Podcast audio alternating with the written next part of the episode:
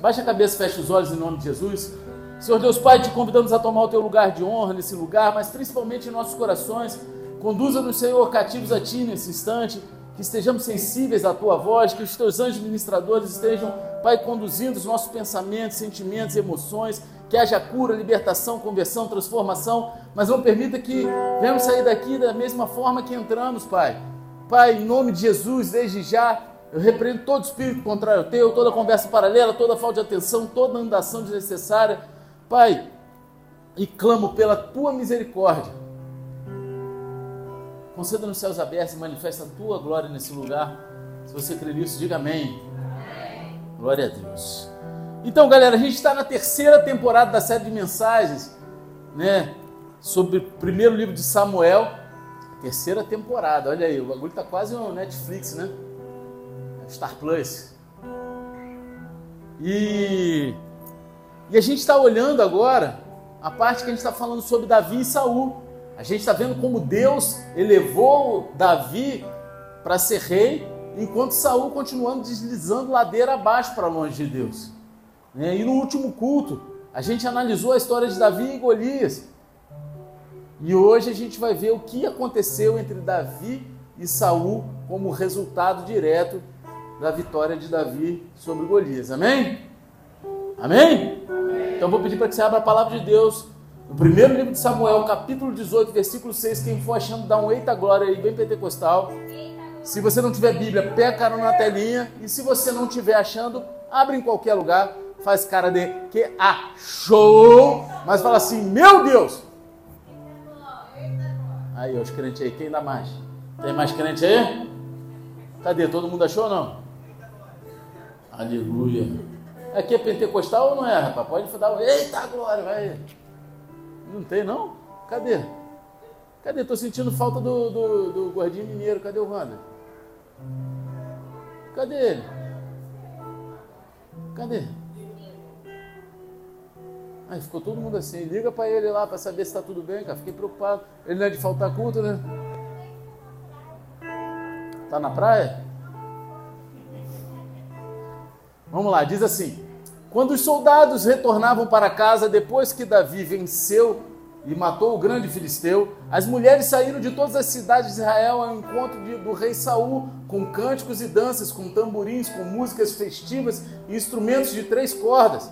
E as mulheres dançavam e cantavam. Saul matou milhares e Davi matou dezenas de milhares.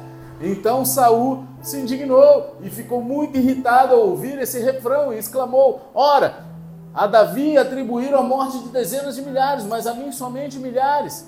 A continuar assim, só lhe faltará conquistar o meu reino. E desse dia em diante, Saul começou a nutrir um forte sentimento de inveja de Davi. Amém? Amém, igreja? Amém. Então a gente chegou na passagem onde tem o Davi e o bonde das Davizete, né? né? Vocês estão rindo, né? Quem era, quem era do funk quando era do mundo aí? Pode levantar a mão, eu sei que tinha a galera aí que gostava dos funk aí. Né? Olha aí, Roberto gostava de funk também. Ia lá no Tabajara, não ia não? No baile do Tabajara? Tu ia, olha lá, olha lá. Baile de chapéu mangueira. Tu ia, que eu sei, meu irmão. Olha aí. E aí as mulheres como? Tava no, no bonde gritando, né? Saul matava mil. Davi matar dez mil, oi! Né? É Davi a bonde da Davizete. Quê? Eu, eu não gostava do funk, eu gostava do que o funk proporcionava quando era do mundo, né? As doideiras, esses negócios todos. Né? Tinha um roqueiro no funk, era isso. Tinha um roqueiro no pagode. Tinha, eu ia para tudo quanto é lugar. Mas, vamos voltar para a palavra. Né? Existem duas perguntas que eu gostaria de fazer para vocês essa noite. Você já lutou contra a inveja e ciúmes?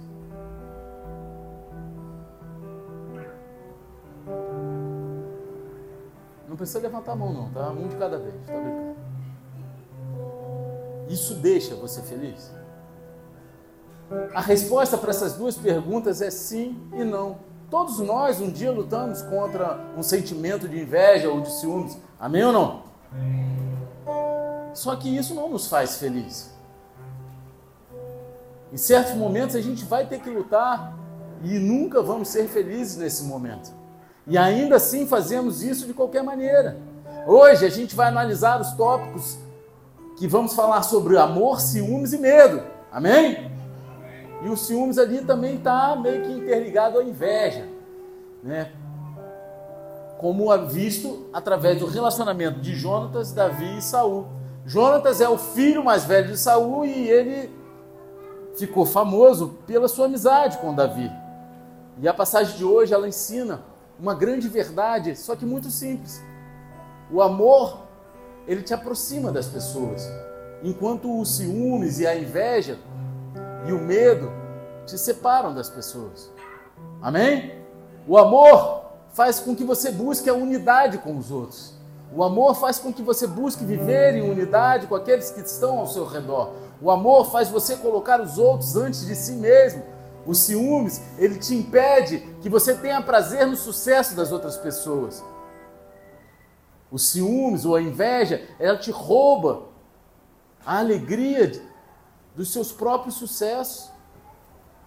Porque às vezes você está tão preocupado com o que o outro está fazendo que você não consegue se alegrar com a tua conquista. Amém ou não? E o ciúme e a inveja vão fazer você atacar os outros. O medo vai te impedir de ver Deus trabalhando na vida dos outros. O medo vai te impedir de amar os outros como você deveria. Amor, inveja e medo tem a ver com como você vai se relacionar com os outros. E eles também têm a ver como você se relacionará com Deus e como Deus vai te usar nessa vida. Amém? Então a gente vai começar com o amor de Jonatas por Davi.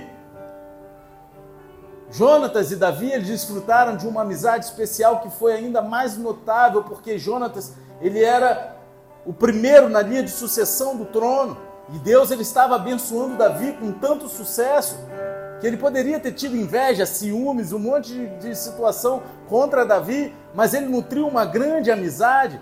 Se alguém deveria ter ficado com inveja, com ciúmes ou com medo de Davi, esse era Jonatas.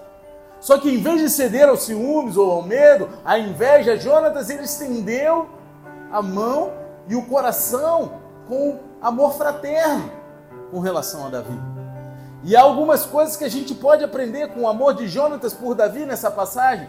Primeiro de tudo, o amor faz você buscar a unidade com os outros. Ciúme e medo Inveja separam as pessoas, só que o amor une.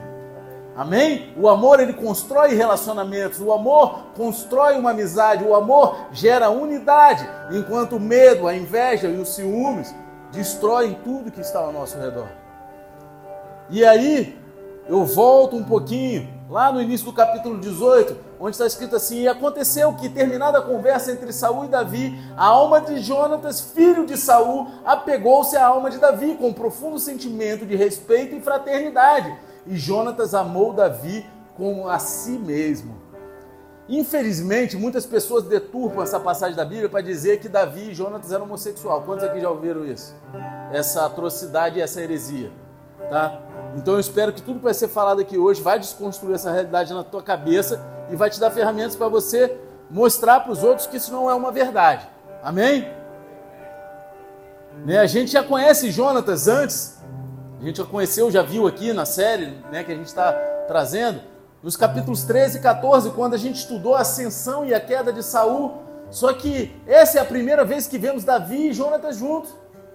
Mas, né, e, e esse verso ele marca o início de uma amizade, uma das amizades mais bonitas e celebradas já registradas na Bíblia. Jonatas e Davi eles eram um em espírito. É isso que está dizendo quando uniu a alma. Olha só, para haver o homossexualismo ou uma conjunção entre um homem e uma mulher, diz que a Bíblia diz que a gente se torna uma só carne. Amém? Agora, quando é um espírito, é um amor fraternal, é um amor de amizade, é uma união de coração. Eu sou um em espírito contigo, amém? Eu não estou junto, não, meu irmão. Somos um em espírito. É isso, o coração está ligado. É isso que a Bíblia fala em outras versões. Se você lê lá no original, a palavra no original está dizendo que eles se tornaram um em espírito. É esse o sentido da palavra aqui. Amém? Eles eram os melhores amigos.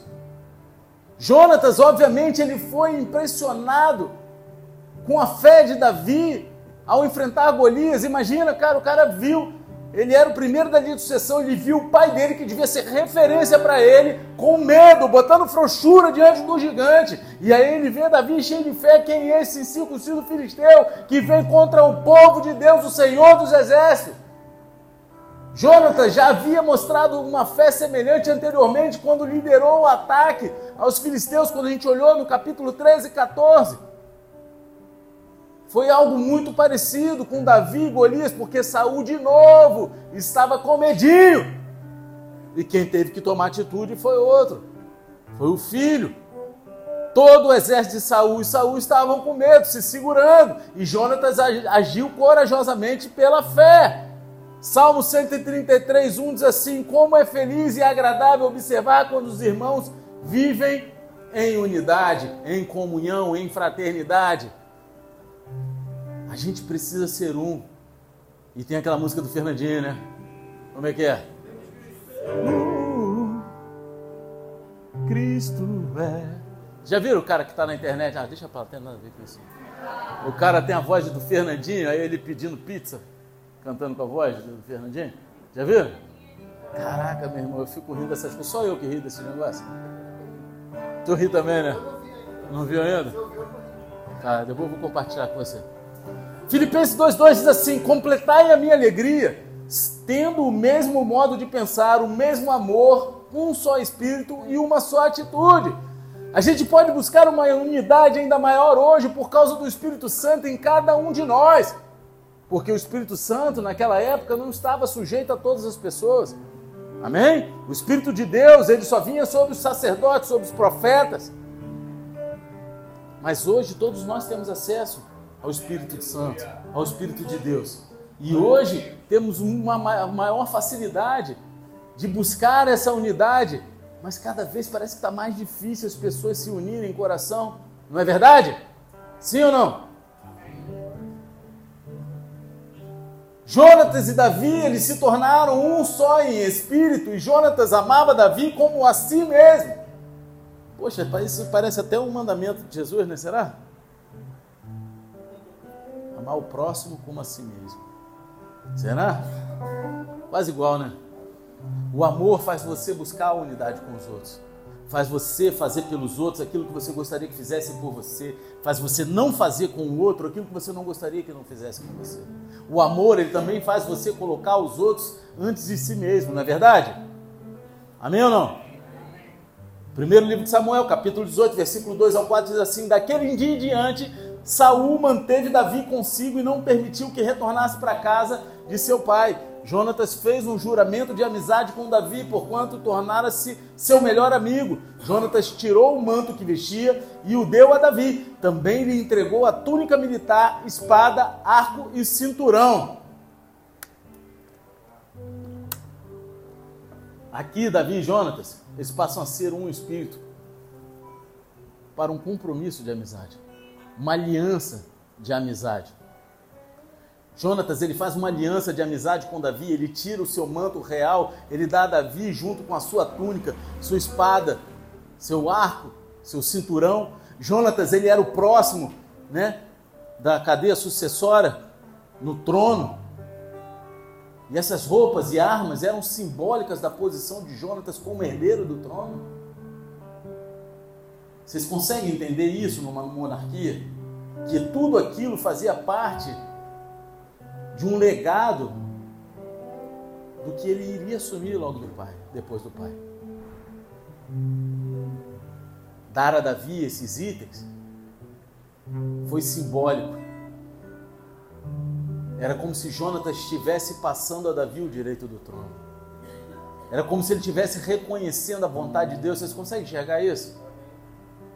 Porque vocês se lembram que Deus, através de Samuel, já tinha falado que tinha escolhido um, um outro homem segundo o coração de Deus. Amém ou não? Mais uma vez, se alguém tinha direito de ter ciúmes, inveja de Davi, era quem? Jonatas. Mas Jonatas parece ter entendido desde o início que Davi será o próximo rei. E sabe de uma coisa? Jonatas está bem com isso. Ele não está com inveja, ele não está com ciúmes, ele consegue compreender os processos e o direcionamento de Deus e a vontade de Deus. Ele está bem com isso porque ele ama Davi como a si mesmo. em vez de ceder aos ciúmes ou à inveja, ele coloca Davi antes de si mesmo. É isso que o amor faz. Coloca os outros em primeiro lugar. O amor faz com que a gente vá à praia mesmo sem gostar. Né, meu amor? Eu vou. O amor faz com que ela me dê alvará para pegar a estrada, mesmo que ela sinta a minha falta. Né? O amor faz com que eu abra mão do meu sábado para ficar aqui com vocês conversando. O amor faz com que vocês abram mão do sábado com a família para estar em unidade na praia, pregando, cantando o Evangelho. Faz parte do amor. Romanos 12, 10 diz assim: Amai-vos dedicadamente uns aos outros com amor fraternal, preferindo dar honra às outras pessoas mais do que a si próprio. Filipenses 2,3 diz o seguinte: Nada façais por rivalidade nem por vaidade, pelo contrário, cada um considere com toda humildade as demais pessoas, humildade as demais pessoas superiores a si mesmo. É, tá, tá de arco flecha aí lançando? Olha aí, o cara é índio, né? Tá só.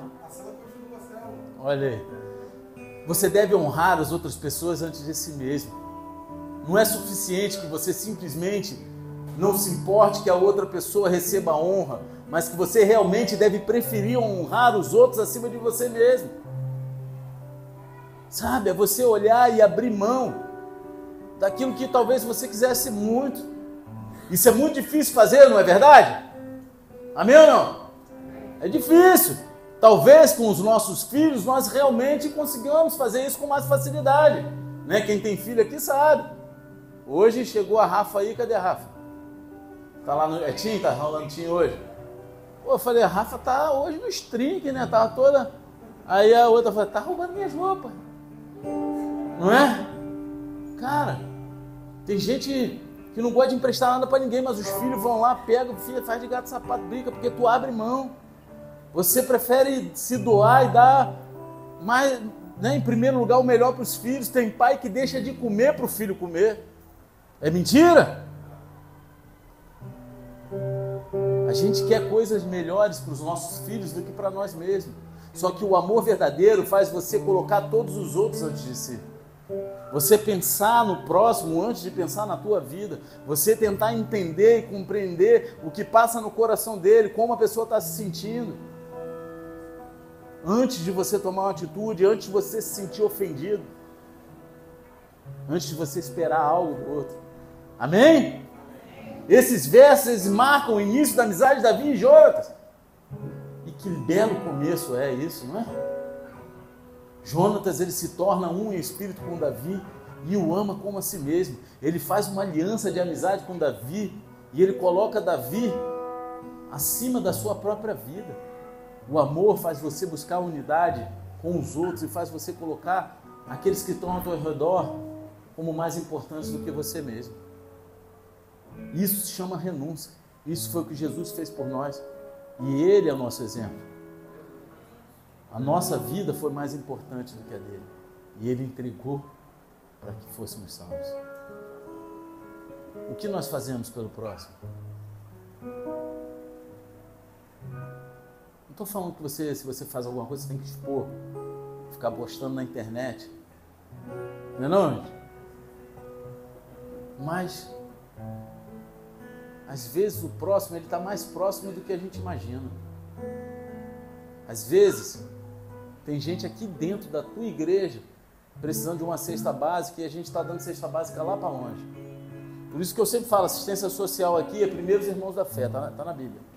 A gente vem e assiste aqueles que estão precisando. Vai lá, procura ser social, faz o seu cadastro, a gente vai te ajudar. Agora, não tem como a gente ir para o mundo, alcançar o mundo, se a gente não estiver alcançando aqueles que estão aqui dentro. Você está entendendo? se cada um entende e abre mão um pouquinho, todos conseguem viver melhor o propósito de Deus e se sentir amado e amando um ao outro. Amém? Nos versos 5 a 11, a gente passa do amor de Jonatas por Davi para os ciúmes de Saul por Davi. A inveja que Saul teve de Davi. E aqui o ciúme, a inveja de Saul está em contraste direto com o amor que seu filho sente por Davi. Há muitos problemas com o ciúme e a inveja em nossa passagem de hoje, e a gente vai destacar três deles aqui, amém? Primeiro de tudo, o ciúme e a inveja impedem que você tenha prazer no sucesso das outras pessoas. Você não consegue ficar feliz com o sucesso das outras pessoas.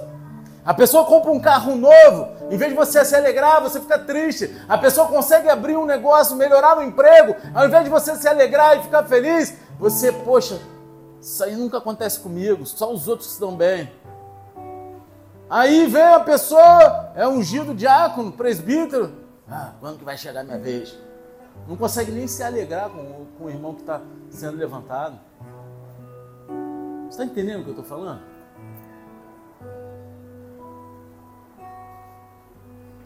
Versículo 5 do capítulo 18 diz o seguinte: E Davi aceitava todas as missões que Saul lhe incumbia, e era sempre sábio e exitoso em tudo quanto realizava. Por esse motivo, Saul lhe otorgou o comando do exército, e isso agradou a todo o povo, bem como aos conselheiros de Saul. Então, Saul ele começa a dar a Davi mais tarefas e tudo que Davi faz tem êxito. Após o incidente com Golias, Davi ele é popular entre todas as pessoas. Ele ganhou o bonde das Davizetes, ele ganhou um monte de seguidores ali. Ele é um herói nacional. Se eles tivessem aqueles bonecos de ação tipo G.I. Joe, Davi teria sido um. Não é não? Quero o bonequinho do Davi. Quem é que teve G.I. Joe aqui? Eu tive. Teve não? Comandos em ação? É, então, G.I. Joe, pô. Comando... G.I. Joe é o nome em inglês de comandos em ação, pô. Não é? É, pô. É, ué. Cobra Khan. Olha aí, meu irmão. Pô. Quem teve aquele bonequinho do Rambo? Era o nosso herói da infância. Agora essa galera quer misericórdia. Como é que é o nome daquele não sei que neto? Tem bonequinho do não sei que neto. Não, tem, o bonequinho é do outro, do irmão. Quem? Não, Felipe Neto é o, é o, irmão, como é que é o nome? Lucas Neto. Aí o, o cara fanfarrão que fica imitando foca na, na televisão, faz bonequinho, as crianças. Ah, pô, meu irmão. O herói, pô, né? É, primeiro o herói do filho era o pai, depois do pai era o Rambo, o Conan, He-Man, os caras boladão, meu irmão. Aí agora não. O cara fica imitando foca na televisão. O quê? Quê? Quem que tá rindo? Ela, mas é mentira! Agora, pô, aí fica a geração fraca. Mas voltando à pregação, né? Se tivesse bonequinho de ação naquela época, Davi seria um J. Joe, meu irmão. Com a espada, meu irmão, grandona, com a cabeça de Golias na mão. Olha o manto. Davi é tão bem sucedido que Saul te dá, dá a ele até a alta patente do exército. E isso agradou a todos. A gente já sabe que agradou a Jonatas, porque Jonatas amava Davi como ele mesmo. Mas também agradou a todas as pessoas, a todo o povo, até os conselheiros de Saul se agradaram com a decisão de Saul. Agora, adivinha quem não é mencionado aqui como satisfeito? Quem não é mencionado aqui como uma pessoa que se agradou? Saul, meu querido, o cara que escolheu ele mesmo não se agradou. Saul não está nada satisfeito com isso. Por quê? Porque ele é ciumento, ele é invejoso e o ciúme impede que ele tenha prazer no sucesso das outras pessoas. Você está entendendo? Eu já contei uma história aqui, acho que até no último, vou falar de novo, né? Então vou falar, aproveitar que a pastora foi ali, né? Cara, no lugar que eu trabalhei antes de vir para cá, a oficial lá do, do cartório, ela me perseguia, meu irmão. Ela me perseguia. Aí perguntaram para ela assim o dia: por que, que você não demitiu ele? Porque ele é meu melhor funcionário. Que doideira, né, cara? Ela não me demitia porque eu era o melhor funcionário. Ela devia ser igual a Saúl. Pô, o cara é bom pra caramba, vou dar pra ele o comando do exército. Mas eu quero matar ele. Né? Não tem coerência.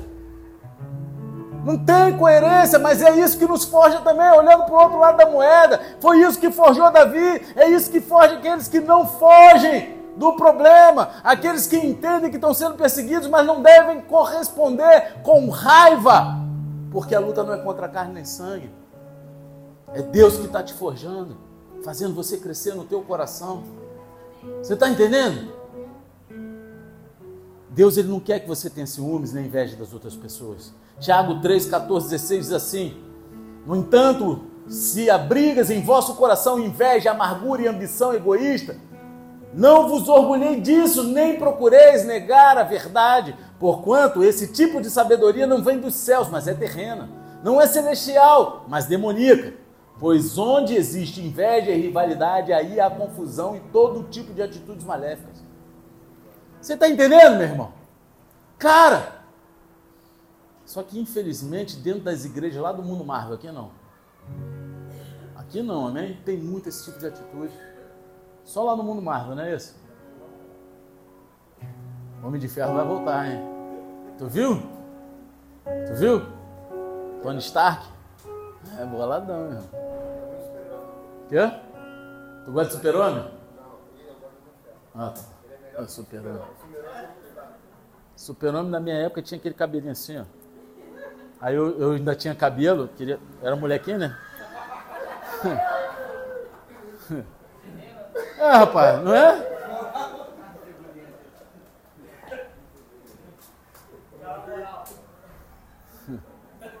tá rindo? É só porque o teu cabelo é ruim, não dava pra fazer isso, né? Devia ficar frustrado, rapaz. Misericórdia aí. Não, já era outra época, né? Outra geração, né?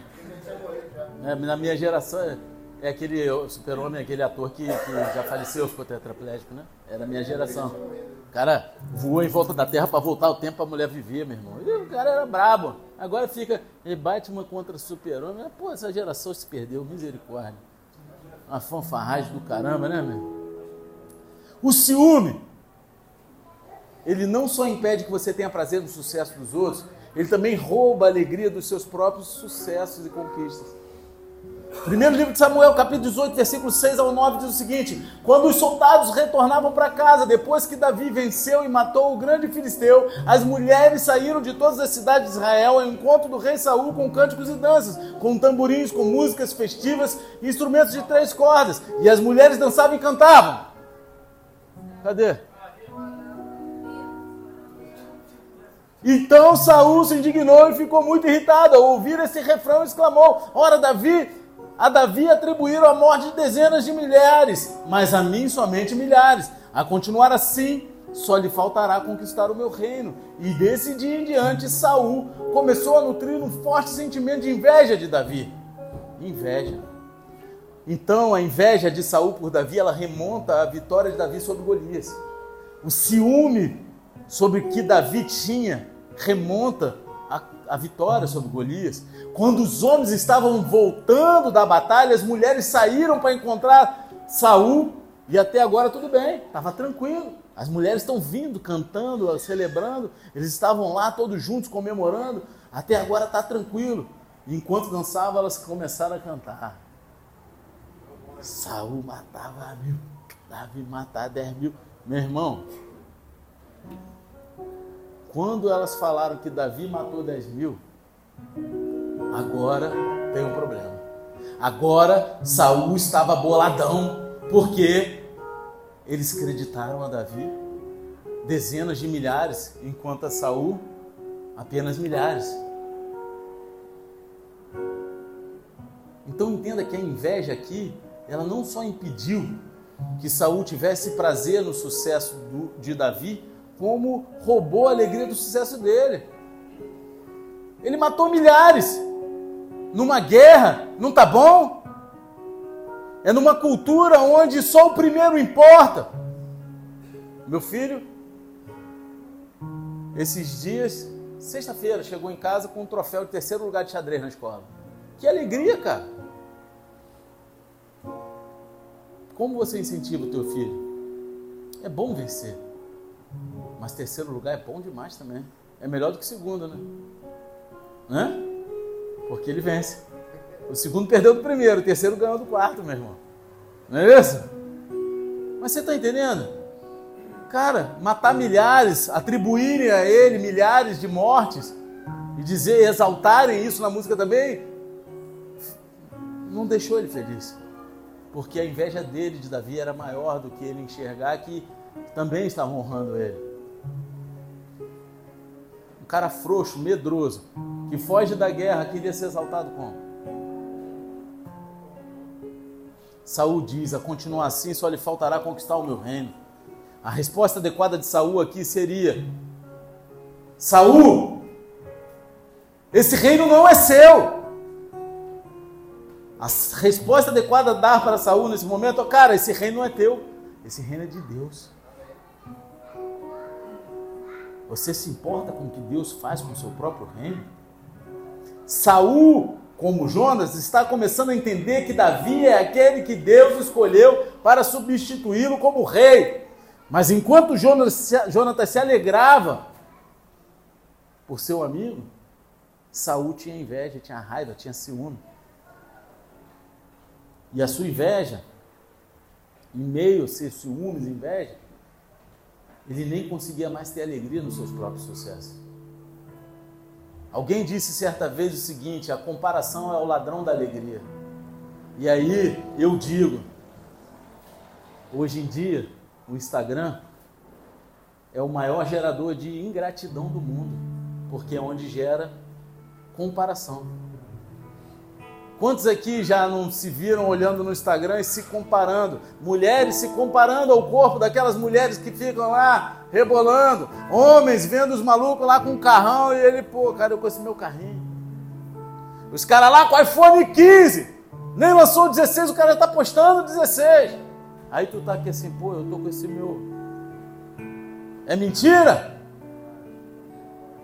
Sim ou não? É mentira, sim? Então não, não é mentira. Tá me chamando de mentiroso, rapaz? Te amo, tá, cara?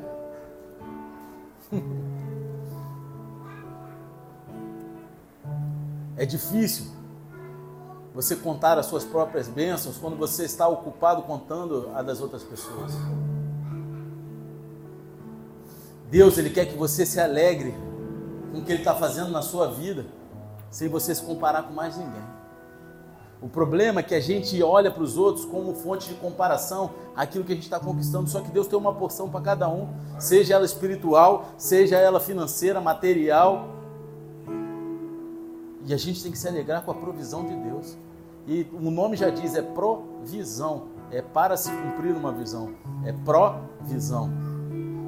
Não é para você fazer aquilo que você quer achando em comparação com o que o outro tem ou faz ou é. A minha base de comparação é Cristo e eu mesmo. Eu tenho que ser melhor, hoje eu tenho que ser melhor do que eu fui ontem, amanhã melhor do que eu fui hoje. Cada vez mais próximo de Cristo. Em todas as minhas conquistas, em tudo que eu vivo, em tudo que eu faço. Especialmente quando se trata do reino de Deus, porque é apenas um reino. Como podemos ter ciúmes ou inveja de outra pessoa que está avançando no reino de Deus? Vocês conseguem entender isso? Mas aqui na igreja a gente não vê isso, só no mundo Marvel. Amém? Lá nas crônicas de Nárnia, mas na igreja não. Ninguém tem inveja do irmão que está avançando no reino. Ninguém vem falar não, mas infelizmente um vê lá o Praia Point.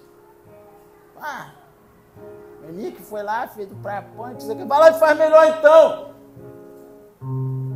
Um não impede o outro, não, meu irmão. Você está entendendo? Ninguém falou não, tá? Mas é porque já tiveram outras coisas aqui na igreja que eu tive que dar essa bordoada.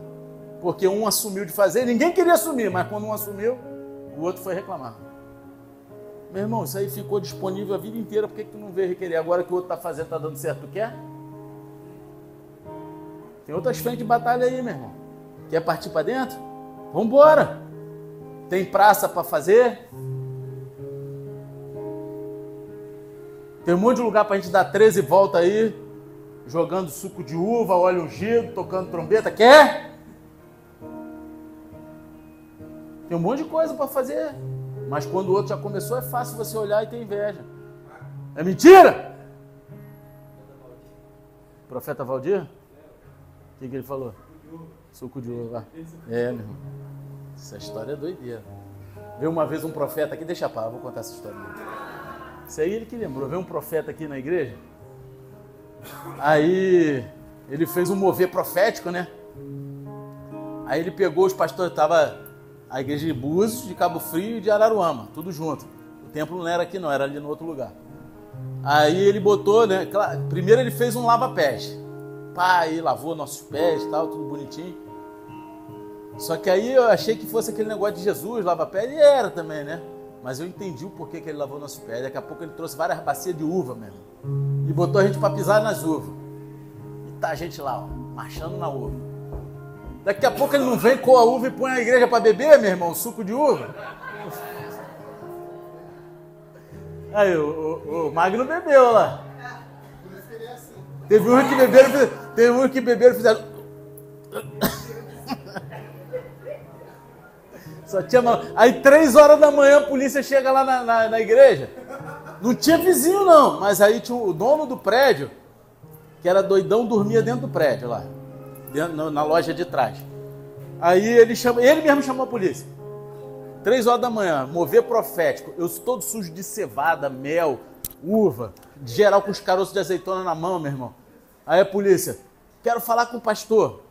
É o responsável. Aí chega eu, todo sujo.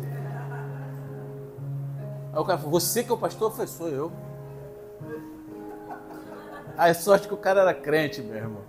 O cara, sabe por que eu tô aqui? Eu falei, ih, lá vem. E o profeta Valdir, de, dessa idade de tamanho, gordão com a espada na mão, meu irmão. E, e, ele tinha falado que o caroço de azeitona era uma, uma granada espiritual que destravava as coisas. Enquanto o cara tava, a polícia lá falando comigo, o cara reclamando, o nego tacando caroço de azeitona nas costas do maluco, cara. Olha doideira, os crentes é tudo doido, rapaz. Crente é tudo maluco. Aí o, o policial olha para mim, sabe por que, que eu tô aqui? Eu falei, lá vem. Aí ele falou assim, eu estou aqui porque tem pessoas como esse senhor aqui que não entendem o motivo da nossa alegria. Eu falei, caraca, meu irmão. Eu falei, agora sim, né? Aí eu falei, eu falei que assim, eu falei, ó, a gente tem tudo certinho aqui, a gente está numa área estritamente comercial, não tem por que ter reclamação. Esse senhor está querendo impedir culto religioso pela Constituição, isso é crime. Está previsto no Código Penal. Se ele for representar contra mim, eu quero ir na delegacia representar contra ele também. Aí a, a namorada dele, que era advogada, não, não, não. Ninguém foi para a delegacia, era só porque estava incomodando mesmo. A gente estava lá atrás. Vocês sabem que não podiam morar numa área comercial, né? Isso aqui, o imóvel é comercial, vocês estão morando, fazendo a moradia, não pode.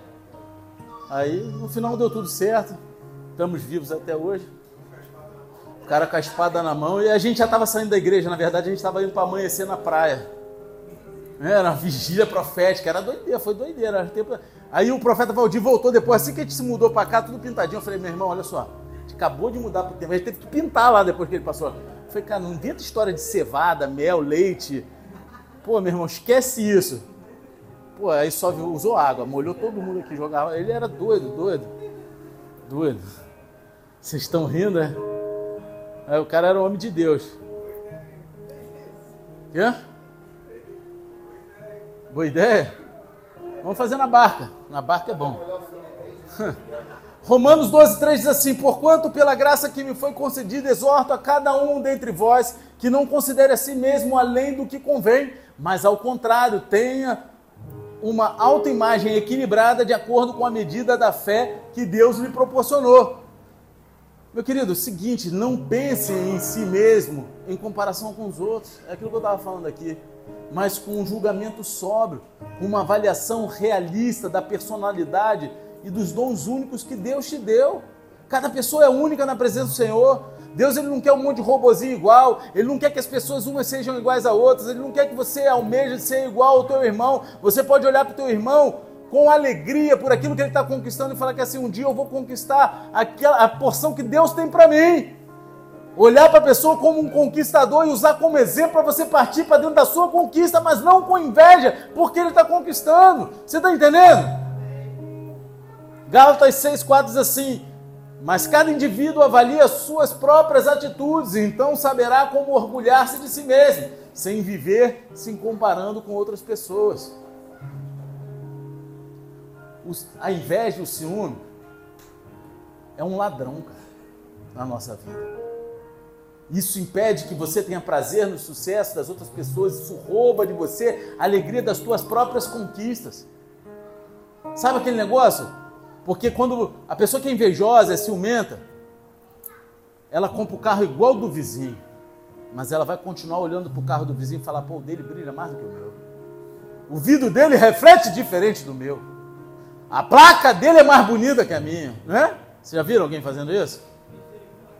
Amém ou não? É a grama do vizinho, é sempre mais verde que a nossa, não é isso? O cara tem a mesma parada igualzinho. Acontece com o smartphone, né? Tem o mesmo do cara que fala que pô, a tela do cara brilha mais do que a minha, meu irmão. Mano. A película mais cara, né? Aí.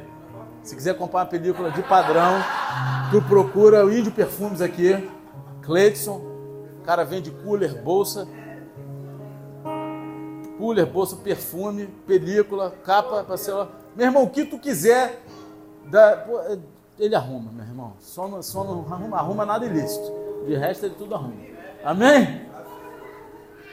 Agora, em terceiro lugar, o ciúme e a inveja farão você atacar os outros. Primeiro livro de Samuel, capítulo 18, versículo 10 e 11, diz o seguinte: No dia seguinte, um mau espírito vindo por ordem de Deus assaltou Saul e o fez delirar e profetizar no meio de sua própria casa. Davi tangia sua harpa, como habitualmente fazia nestas ocasiões, e Saul segurava firmemente a sua lança em uma das suas mãos. De repente, Saul arremessou a lança contra Davi e exclamou: Encravarei Davi na parede, mas Davi lhe escapou dos golpes por duas vezes. Então, meu querido, esse é o dia seguinte, é um dia depois que eles voltaram da batalha contra Golias.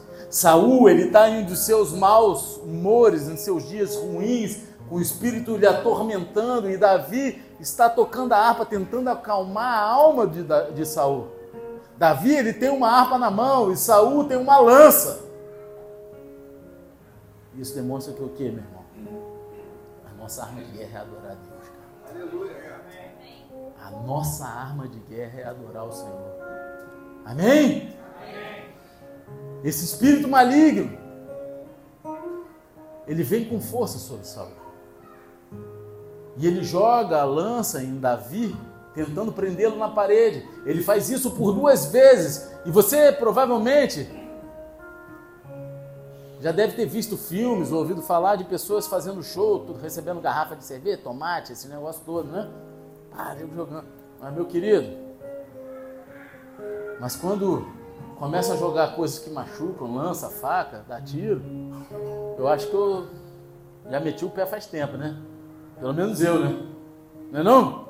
Agora, a inveja vai acabar por fazer você atacar os outros. Você não só não se alegra com a vitória dos outros, você não consegue dar valor às suas vitórias, mas você começa a atacar a vida dos outros. Você começa a intentar contra a vida dos outros. Eu não estou falando só para matar fisicamente, não, porque hoje em dia ninguém fica andando com lança por aí. Mas muitas vezes as pessoas tentam oprimir emocionalmente. As pessoas ficam depreciando as conquistas dos outros falando que o que o outro está fazendo está tudo ruim, tudo errado. Sempre está tudo ruim. A inveja, ela começa dentro de nós, mas ela não fica lá. A inveja, ela acaba aflorando. E você pode não ter uma lança na mão, só que você tem punhais nos olhos. Você tem fogo na língua, e não é fogo santo é fogo que incendeia a floresta. Você pode não jogar uma arma física, mas você acaba atacando de outras maneiras, com palavras feias ou ações ofensivas, tentando descredibilizar o outro, tentando fazer com que o outro se sinta um nada. Existe uma lista de pecados ou de vícios na Bíblia, e a ordem dos pecados listados é muito interessante. Preste atenção. Por exemplo, a gente lê em Romanos 1, 29 o seguinte: estão empanturrados de inveja, homicídio, rivalidades, engano e malícia. São bisbilhoteiros, fofoqueiros, né? Não está escrito, mas essa palavra bisbilhoteiro é, é fofoqueiro, amém? O que vem primeiro?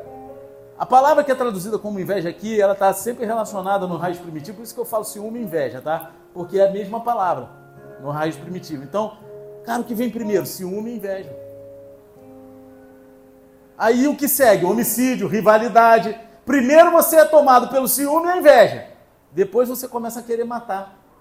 Pode não matar fisicamente, mas você mata a emoção. Quantos já viram relacionamentos tóxicos? Onde um homem tenta anular a mulher com palavras de tudo quanto é forma. Ou vice-versa. De alguma forma ou é ciúme ou inveja. Sim ou não? Começou com ciúme, com a inveja florando no coração e ele quer matar gera rivalidade, o engano, a malícia, a fofoca, a calúnia, que é a palavra do esbilhoteiro, tem a ver com fofoca e calúnia. Tá?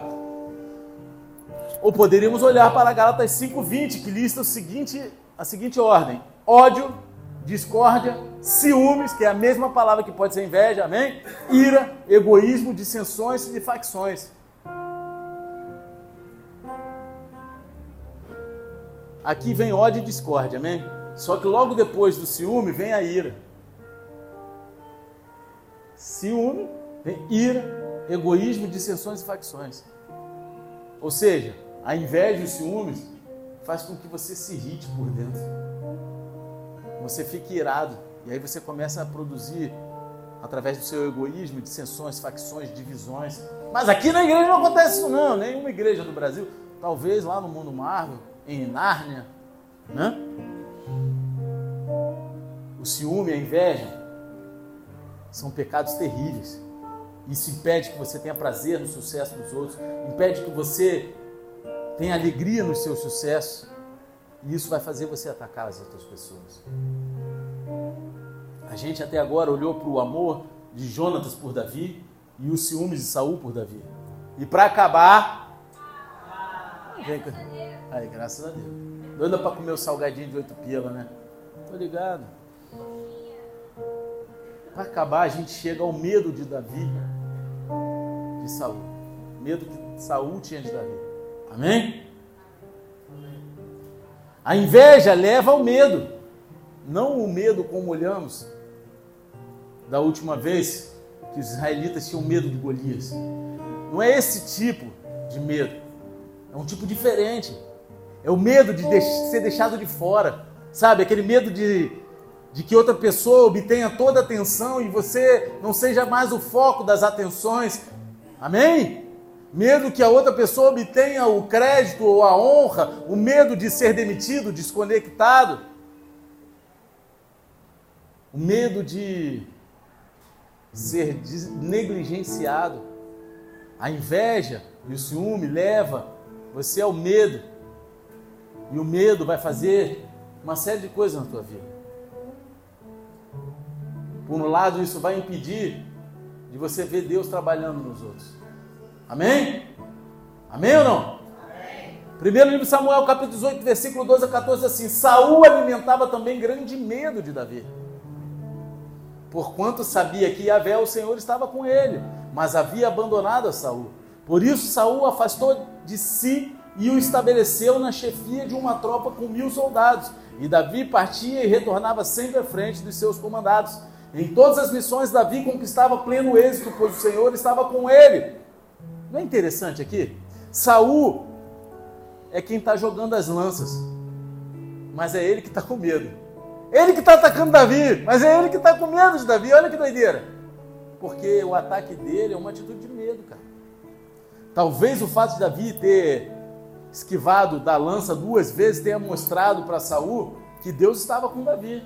Ah, como esse cara conseguiu fugir de duas lanças que eu joguei nesse cara, meu irmão? Saul ele estava com medo porque o Senhor estava com Davi, está escrito aqui na passagem que acabamos de ler. Mas não só porque Deus estava com Davi, porque Deus havia deixado Saul também. E meu querido, isso conta muito. Saul continua dando a Davi atribuições mais altas no exército, provavelmente esperando que Davi seja morto na frente de batalha. né? Vou botar esse cara aí como general, coronel dos meus exércitos aí para ele se lascar lá, ver se ele morre. Só que em tudo Davi tem grande sucesso, porque o Senhor está com ele. Aqui Saul está tentando matar Davi, mas ele acaba dando a Davi a experiência militar que Davi vai precisar para ser rei. Olha assim como é que todas as coisas cooperam para o bem daqueles que amam a Deus. Todas, até aquelas que a gente julga ser ruim. Sabe, aquela, principalmente aquelas que talvez um monte de crente lá do, do mundo Marvel, de, de Nárnia, ah, eu desisto, Deus falou que eu ia ser rei, vou ficar sendo atacado aqui, a lança, pô, quase morri, ele fica me seguindo, eu vou embora desse lugar. Lá no mundo de Nárnia, né? Não é isso? Mundo Marvel, os crentes iam fazer isso, né? Aqui não. Não é isso? Tu gosta, né? Ele fica rindo, tu não é mole não. Ele acaba dando todas as ferramentas que Davi precisa para ser treinado para chegar ao reinado. Tudo que Saul faz funciona contra si mesmo e ajuda Davi. Deus ele está fazendo um ótimo trabalho na vida de Davi e Saul, ele não consegue aproveitar nada disso porque ele está preso à inveja e ao medo. No Novo Testamento, a igreja de Corinto, ele tinha líderes talentosos, tinha líderes bons, mas eles também estavam cheios de divisões e facções. Paulo, ele tem que lembrá-los lá em 1 Coríntios, capítulo 3, versículos 6 e 7, o seguinte: Eu plantei, Apolo regou, mas foi Deus quem deu o crescimento, de forma que nem o que planta, nem o que rega são de alguma importância, mas unicamente Deus que realiza o crescimento.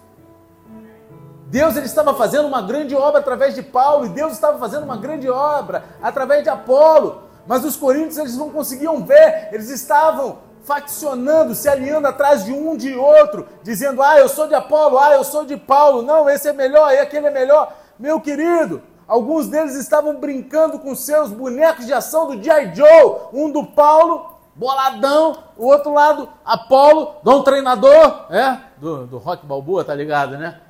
Enquanto os outros tinham, né? E aí estavam um do lado, outro do outro, faccionando, dividindo a igreja de Jesus Cristo. Hoje em dia não acontece esse tipo de coisa, não.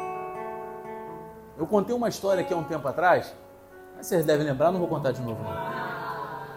Eu, quando eu morava no Rio, antes de ser casado, eu morava num prédio que era uma parte hotel. E aí, é, tinha segurança, 24 horas, né? Tinha aquela movimentação toda. E aí, pô, cara, tinha, eu já estava convertido nessa época. E aí tinha dois seguranças, que um era da, da, da Assembleia de Deus renovada. E outro era da Assembleia de Deus que fazia parte lá da, da comissão, né? Da PAN. Pô, eu passava por eles, estavam discutindo doutrina. Um com o outro eloquente, não, porque isso que você quer. Chegava a babar, a rosnar, meu irmão de raiva um do outro lá, discutindo. Pô, e aquilo me incomodava. Teve um dia que eu falei, ah, meu irmão, quer saber? Eu vou parar aqui e vou falar. Cara, olha só. Vamos falar uma parada? Tu, Deus te botou na igreja, Deus te botou na outra. E acabou-se. Agora o Jesus que vocês creem é um só. O tempo que vocês estão perdendo discutindo doutrina de homens, aquilo que é melhor para um, que é melhor para outro, vocês estão perdendo de falar do evangelho para aqueles bêbados que estão passando aqui de madrugada, por malucos que estão passando pela rua, e vocês ficam brigando entre si, você acha que isso é bom? Deus se agrada disso? Porque a tua igreja é necessária para esse tipo de pessoas, e a tua para outro tipo de pessoa, igual a bola de neve, é necessário para os caras malucos, que nem eu, que nem o índio, que nem o Pesades. Que nem o Matusalém ali, ó, o Matusalém ali, ó. Ah, tinha que sobrar para ele, né? Cara, e ponto!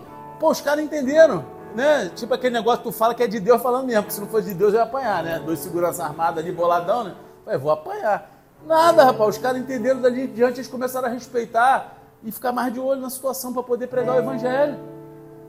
Eles tinham ali muita oportunidade, passavam a madrugada ali. Não era só pessoas que moravam ou estavam passando uma estadia na parte hotel. Pessoas que passavam na beira da orla da praia ali, malucão. Às vezes precisando de um abraço, de uma palavra, e eles discutindo doutrina, meu irmão. Que doideira é essa? Você está entendendo? Ah, não, porque eu sou de Apolo, eu sou de Paulo. Meu irmão, eu sou de Jesus Cristo de Nazaré, aquele que morreu por mim, ao terceiro dia ressuscitou e hoje vive em mim. É isso. Deus estava fazendo um grande trabalho através de ambos. Só que mais uma vez quem estava fazendo o trabalho era Deus. Não eram os caras. Paulo plantou, Paulo regou, mas Deus é quem faz crescer. É Deus que gera tudo. O ciúme, a inveja leva ao medo, e o medo vai te impedir de ver Deus trabalhando na vida dos outros. Então, finalmente, o medo vai te impedir de amar os outros como deveria. Deus vai gerar um impedimento de você amar as pessoas. Versículo 15 e 16 diz o seguinte: observando que Davi sempre alcançava. Alca, eita, sai para lá, língua travada. Rato roeu a roupa do rei de Roma. Vamos lá. Observando que Davi sempre alcançava grande sucesso, Saul deixava seu temor crescer. Mas todos em Israel e em Judá amavam Davi, porquanto ele sabia conduzir seu exército nas batalhas e o trazia de volta. Saul ele deveria ter amado Davi por tudo que ele estava fazendo. Saul deveria olhar com um terno amor por Davi, como se fosse um próprio filho, por tudo que ele fazia pelo seu reinado, pelo reinado que Deus havia colocado nas mãos dele.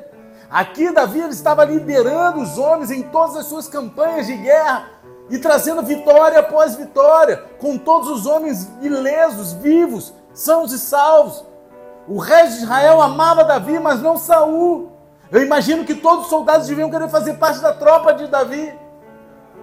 Eu imagino que aqueles soldados deviam falar: caraca, era tipo o BOP, meu irmão, de Israel. É um esquadrão especial, meu irmão. Eu quero pô, participar do BOP, meu irmão. E tava Davi lá: pede para sair.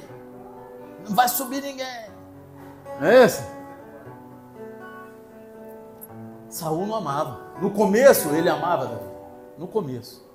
Mas Saul ele tinha medo de Davi e o medo vai impedir você de amar os outros como deveria.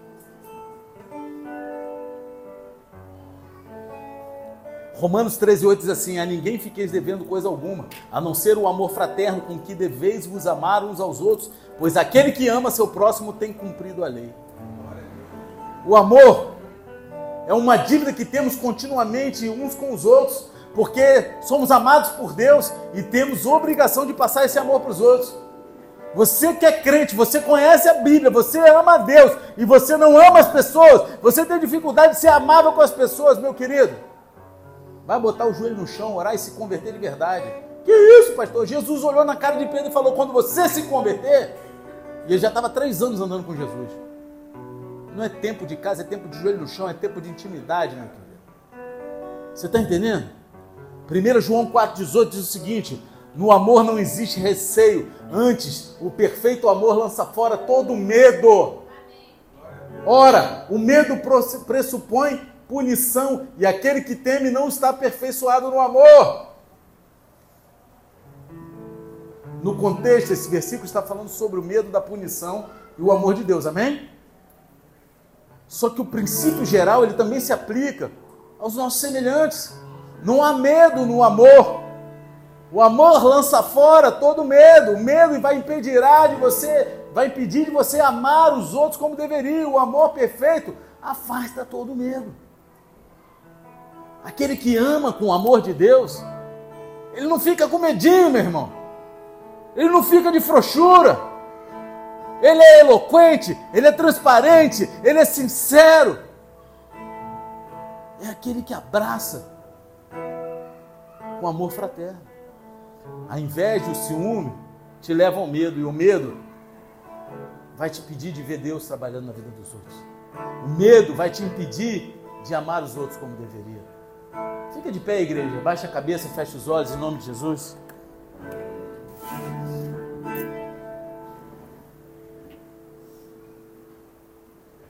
Então, a gente tem essa passagem onde vemos o amor de Jonatas por Davi, o ciúme de Saul por Davi, e em seguida o medo resultante de Saul por Davi.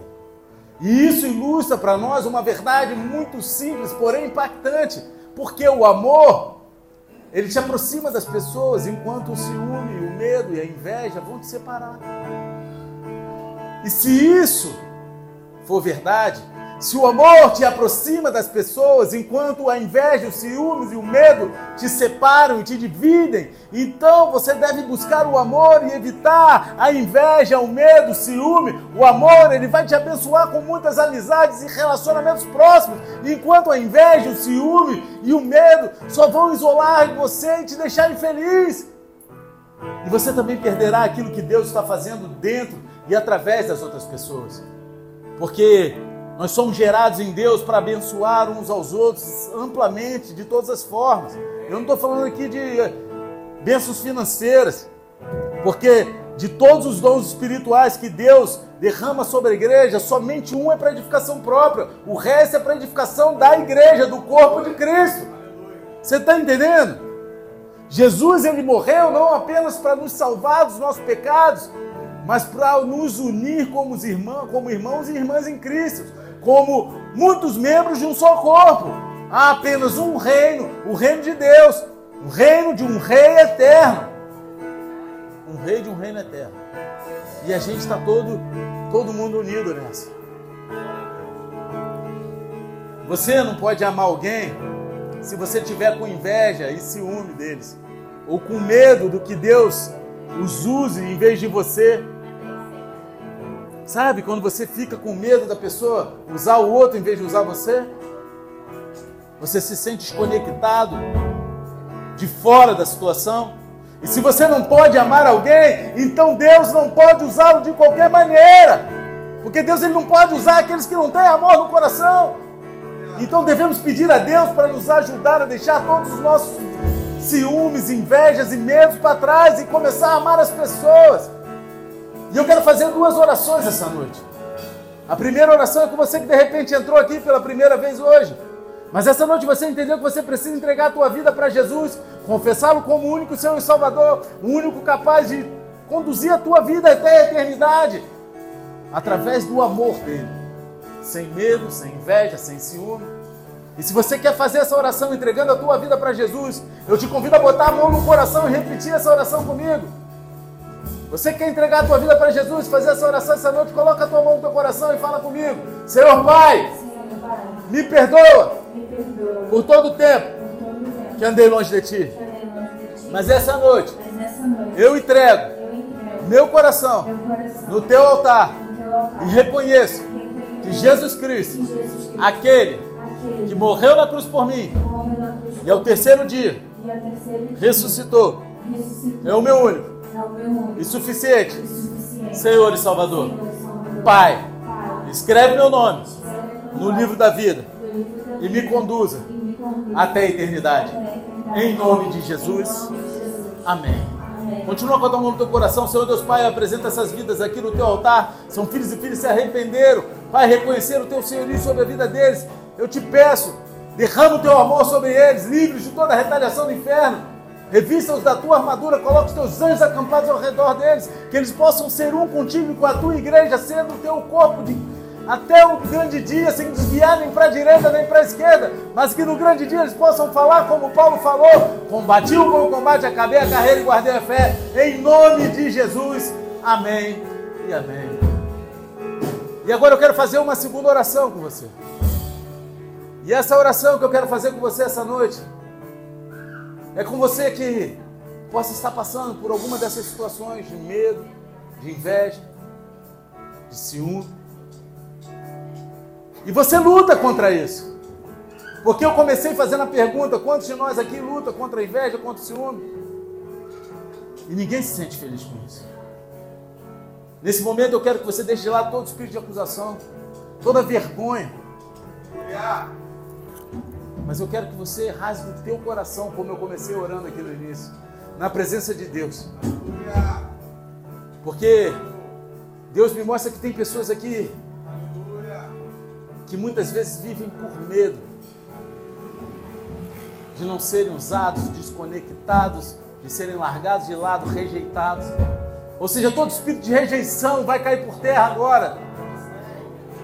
Todo espírito de inveja, de ciúme, e se você tem algum desses sentimentos, algo que muitas vezes te aflige, te faz se separar da comunhão, te faz se separar do propósito de Deus e tem roubado a tua alegria, meu querido.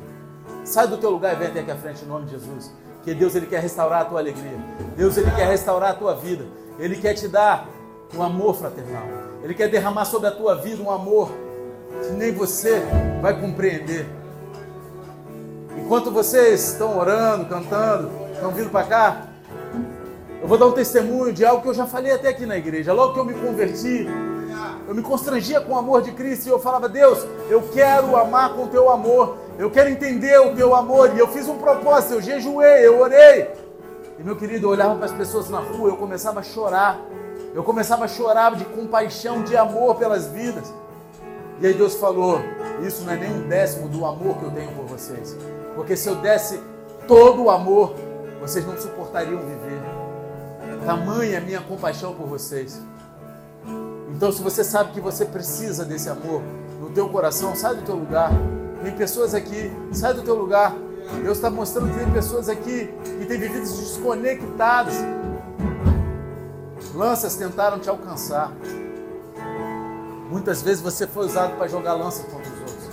Sai do teu lugar agora em nome de Jesus enquanto a gente escuta esse louvor. A canção não mudou.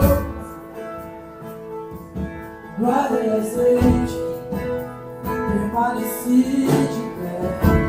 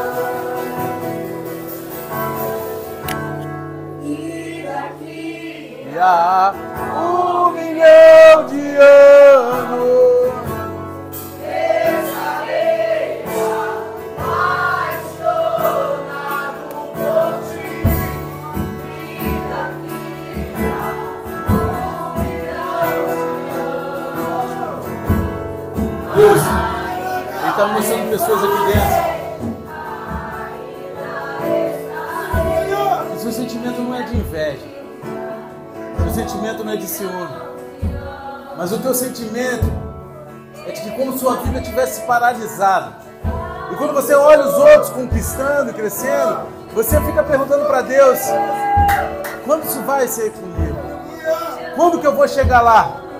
Quando que eu vou conquistar? Quando?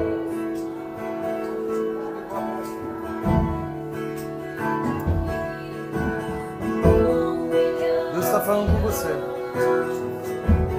Sai do teu lugar. Vem até aqui à frente. Porque Deus está trabalhando no teu coração. E a tua porção está reservada por Ele. Deus ele não tem nem mais nem menos, é algo diferente que Ele está fazendo na tua vida. E Ele está te forjando para algo muito maior do que você já imaginou. Creia nisso. Não gere isso no teu coração. Porque Deus está te forjando. Deus está trabalhando na sua resiliência, diz o Senhor.